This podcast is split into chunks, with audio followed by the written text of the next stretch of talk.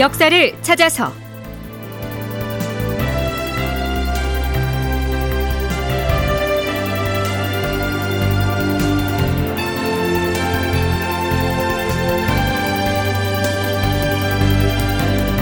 제 1089편. 폐비 반대론자들을 어찌할 것인가? 극본 이상락 연출 조정현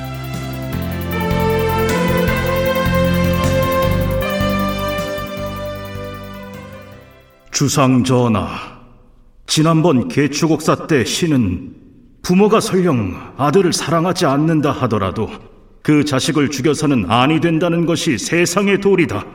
이런 말을 하였사옵니다. 그랬는데 이제와 말을 바꿔서 자식이 어미를 사랑하지 않는다 하여 그 어미를 폐하여야 한다고 주청할 수는 없사옵니다.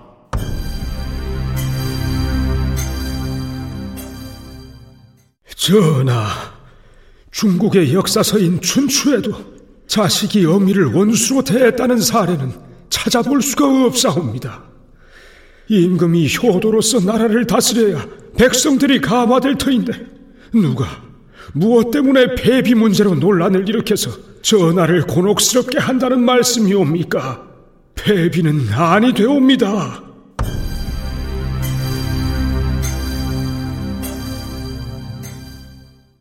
청취자 여러분 안녕하십니까? 역사를 찾아서의 김석환입니다. 프로그램 들머리에서 첫 번째로 소개한 발언은 영의정인 기자헌이 상소문에서 인목 대비를 내쳐서는 안 된다고 주장하는 대목이고요. 두 번째 소개한 발언은 오래전에 관직에서 물러난 이항복이 병든 몸으로 역시 폐비의 반대를 주청하는 내용입니다. 이 시기에 인목 대비를 대비의 자리에서 내쫓는 폐비 문제를 두고 전현직 대신들을 비롯한 모든 대소신료들로부터 의견을 수합하는 수의, 즉 여론조사를 실시했는데요. 의견을 제출받은 전현직 문무백관만 930여 명, 그리고 왕실 친척, 즉 종실 인사들이 170여 명이었습니다. 도합 1100명가량이나 됐죠.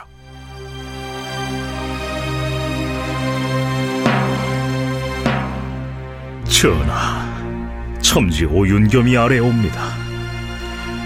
오늘의 변고에 대처함에 있어서는 전하께서 그 도리를 충분히 다한 연후에야 온 천하에 할 말이 있게 될 것이고 후세에도 부끄럽지 않게 될 것이옵니다. 삼가 바라는 바는 의정부에서 옛날 사람들의 행적들을 조사하여서 이러한 변고에 도리를 지켜서 잘 대처했던 사례를 찾은 다음 그 사례를 기준으로 삼아서 전하의 효도를 더욱 커지게 하고 전하의 덕행을 더욱 융성해지게 해야 한다는 것이옵니다.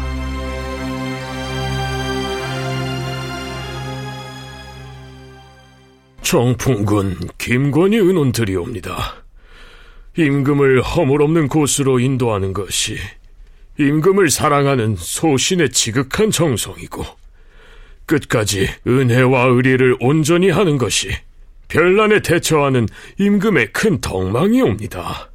아무쪼록 전하께서는 장차 천년이 지나더라도 옛 중국의 성군인 순임금과 함께 나란히 칭송받을 수 있도록 하시옵소서.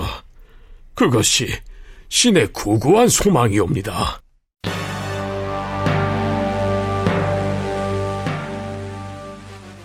상 전하, 지사 이시연이 한 말씀 올리옵니다. 신은 심이 늙은 데다 요즘 들어 정신까지 온전치 못하오나 죽을 때까지 변치 않을 마음은 단지 임금을 사랑하는 정성뿐이옵니다. 신하가 임금을 사랑하는 방법은 임금을 도리에 따라 인도하는 것이옵니다.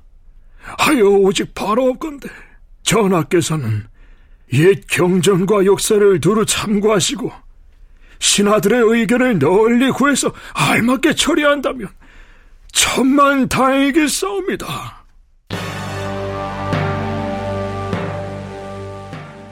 예조 참판 윤수민이 의논들이 옵니다. 대체로 조정의 중대한 일은 묘당이 있고 대각이 있으므로 일반 관청에서 참여하여 의논할 일은 아닌 듯 하옵니다. 더구나 신은 본래 지식이 없고 또한 앞시대의 전례와 고사를 알지도 못하온데 이처럼 종묘사직에 관계되는 막중 막대한 일에 대해서 어찌 감히 의논을 드릴 수 있겠사옵니까?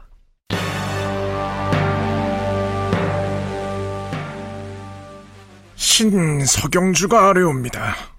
지금 이 일은 종묘 사직의 안위에 관계되는 만큼 신하의 도리로서 응당 목숨을 바쳐서 소신을 고해야 할 것이옵니다. 하오나 신은 지금 고질병에 걸려서 병석에 누운 지 오래이옵니다. 이미 정신은 혼미하고 죽을 날에 가까웠다는 사실을 주변 사람들이 다 아는 바이옵니다. 오직 묘당을 중심으로 공경 대부들이 널리 의논해서 처리하기에 달렸사옵니다.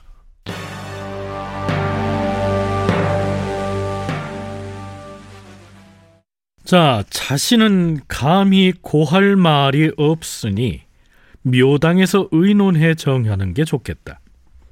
이런 식으로 스스로 그 폐비 논쟁에 끼어들고 싶지 않다는 속내를 드러낸 사례가 아주 큰 비중을 차지하고 있죠. 병을 핑계대는 신하들도 아주 많고요.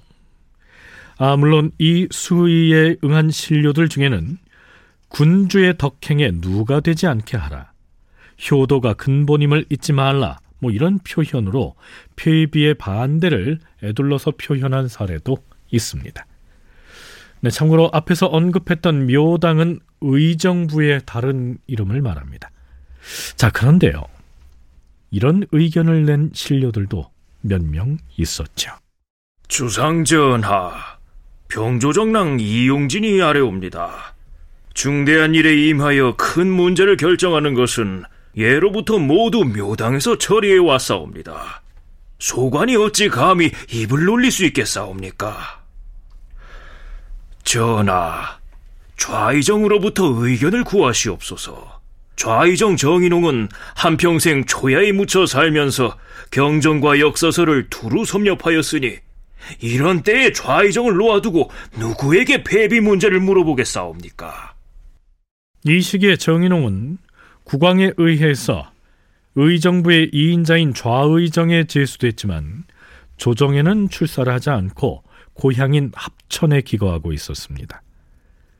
그럼에도 그는 모름지기 대북 세력의 영수로서 조정의 권세를 좌지우지하고 있었죠.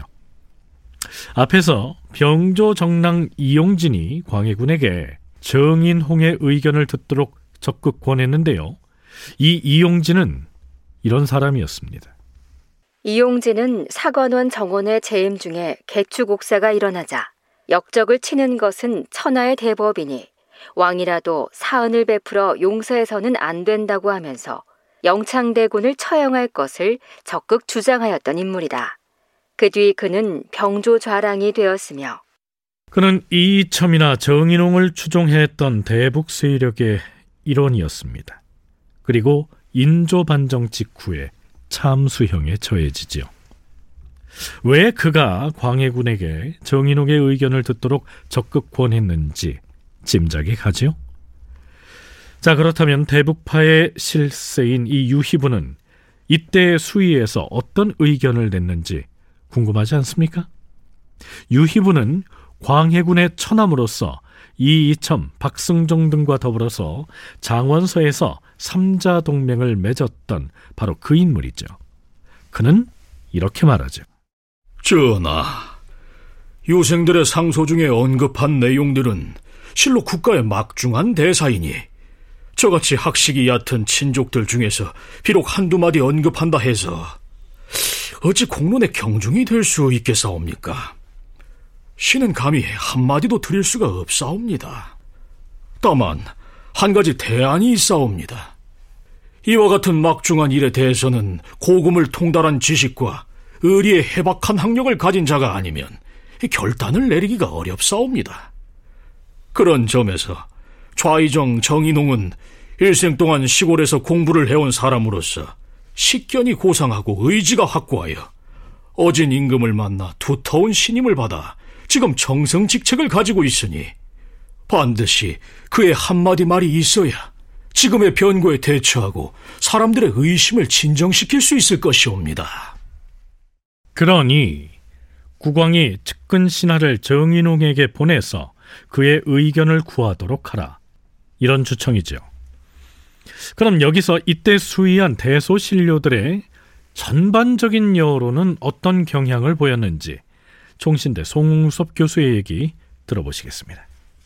이천 불의를 제외하면 개추국사의 불똥이 대비에까지 튀어서는 안 된다는 것이 당시 조정의 일반적인 분위기라고 얘기할 수 있습니다.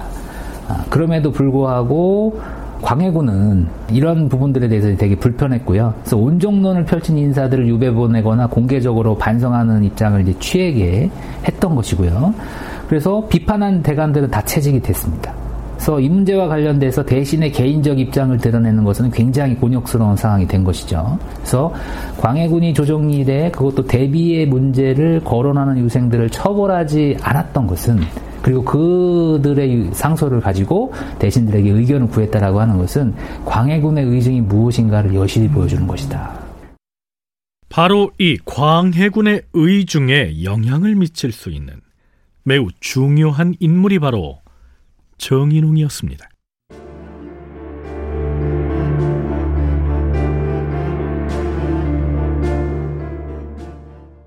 광해군 9년 11월 24일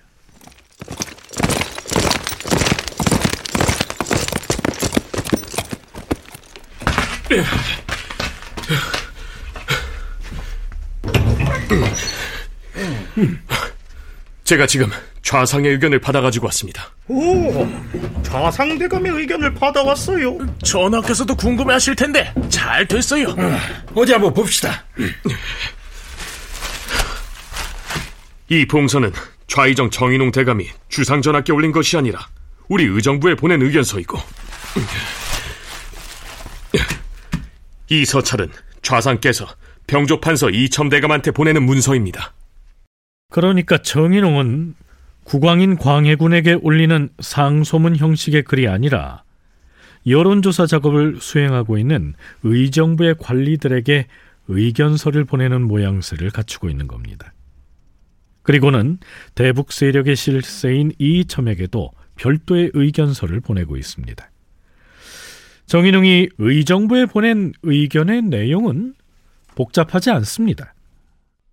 의정부의 재상 여러분이 국가적인 중대 논의를 가지고 먼 곳까지 와서 별것 아닌 나에게 의견을 물으니 참으로 감격스러운 일이요.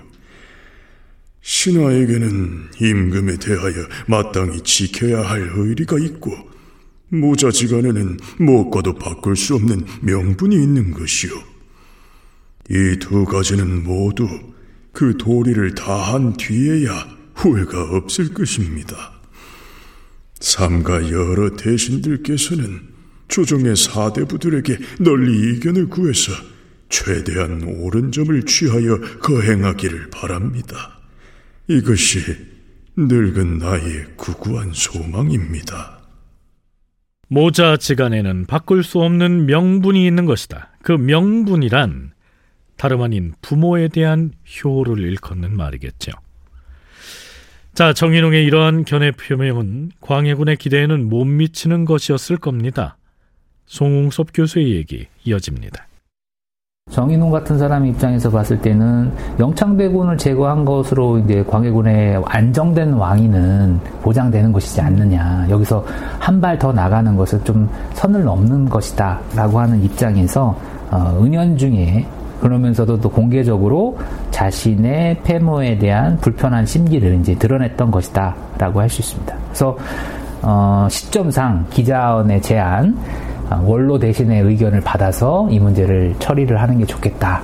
라고 하는 그런 입장들이 결국 이항복과 정인홍과 같은 사람에게도 의견을 이제 구하거나 의견을 밝히게 했던 것이고 그것이 광해군에게 이제 불리한 입장으로 이제 드러나게 되면서 광해군 입장에서는 되게 어떻게 보면 이제 불편해지게 된 것이고 명분을 이제 상실할 수도 있는 이러한 처지가 됐던 것이죠. 광해군으로서는 왕권을 지탱해온 기반인 대북 세력의 영수가 표명한 의견인지라 정인홍의 의견을 아주 무시할 수도 없었을 것이고요.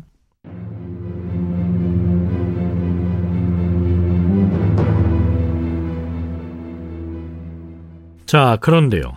정인홍은 이첨에게 따로 보낸 서찰에서 의정부에 제출한 의견과는 약간 다른 의중을 전달합니다.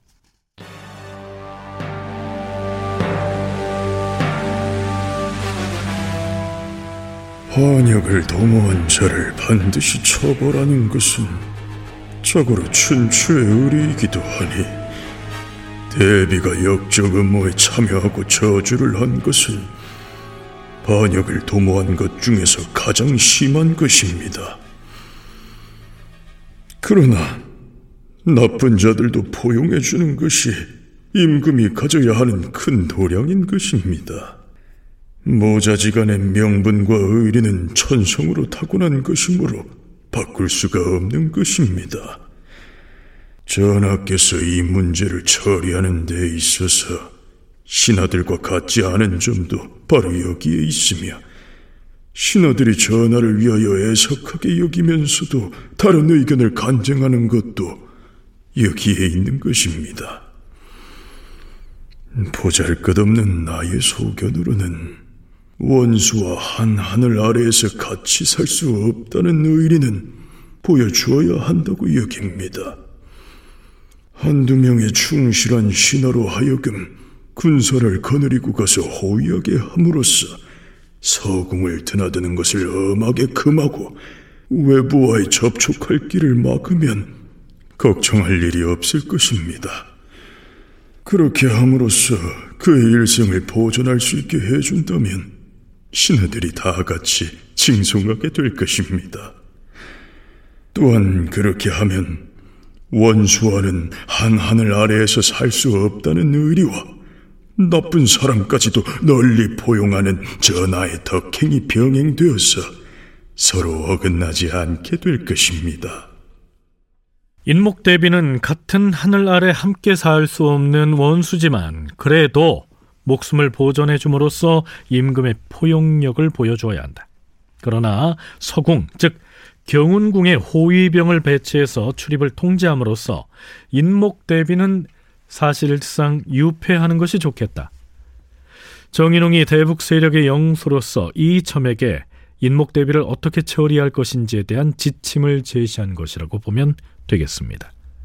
나중엔 결국 광해군도 이 정인홍이 제시한 방향을 수용하게 되니까요.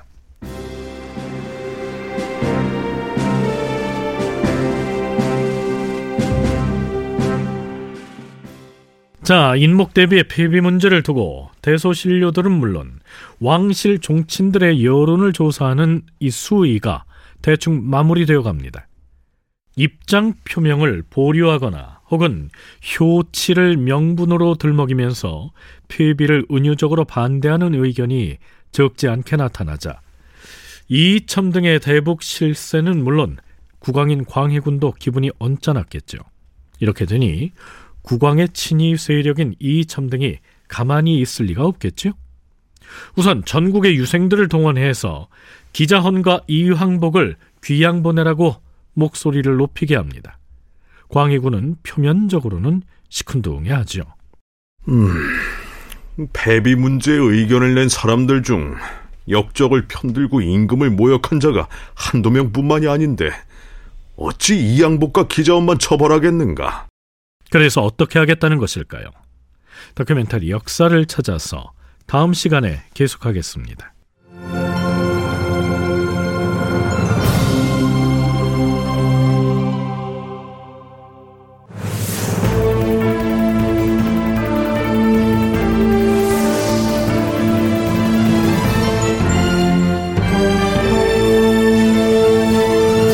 다큐멘터리 역사를 찾아서 제 1089편 폐비 반대론자들을 어찌할 것인가 이상락 극본 조정현 연출로 보내드렸습니다.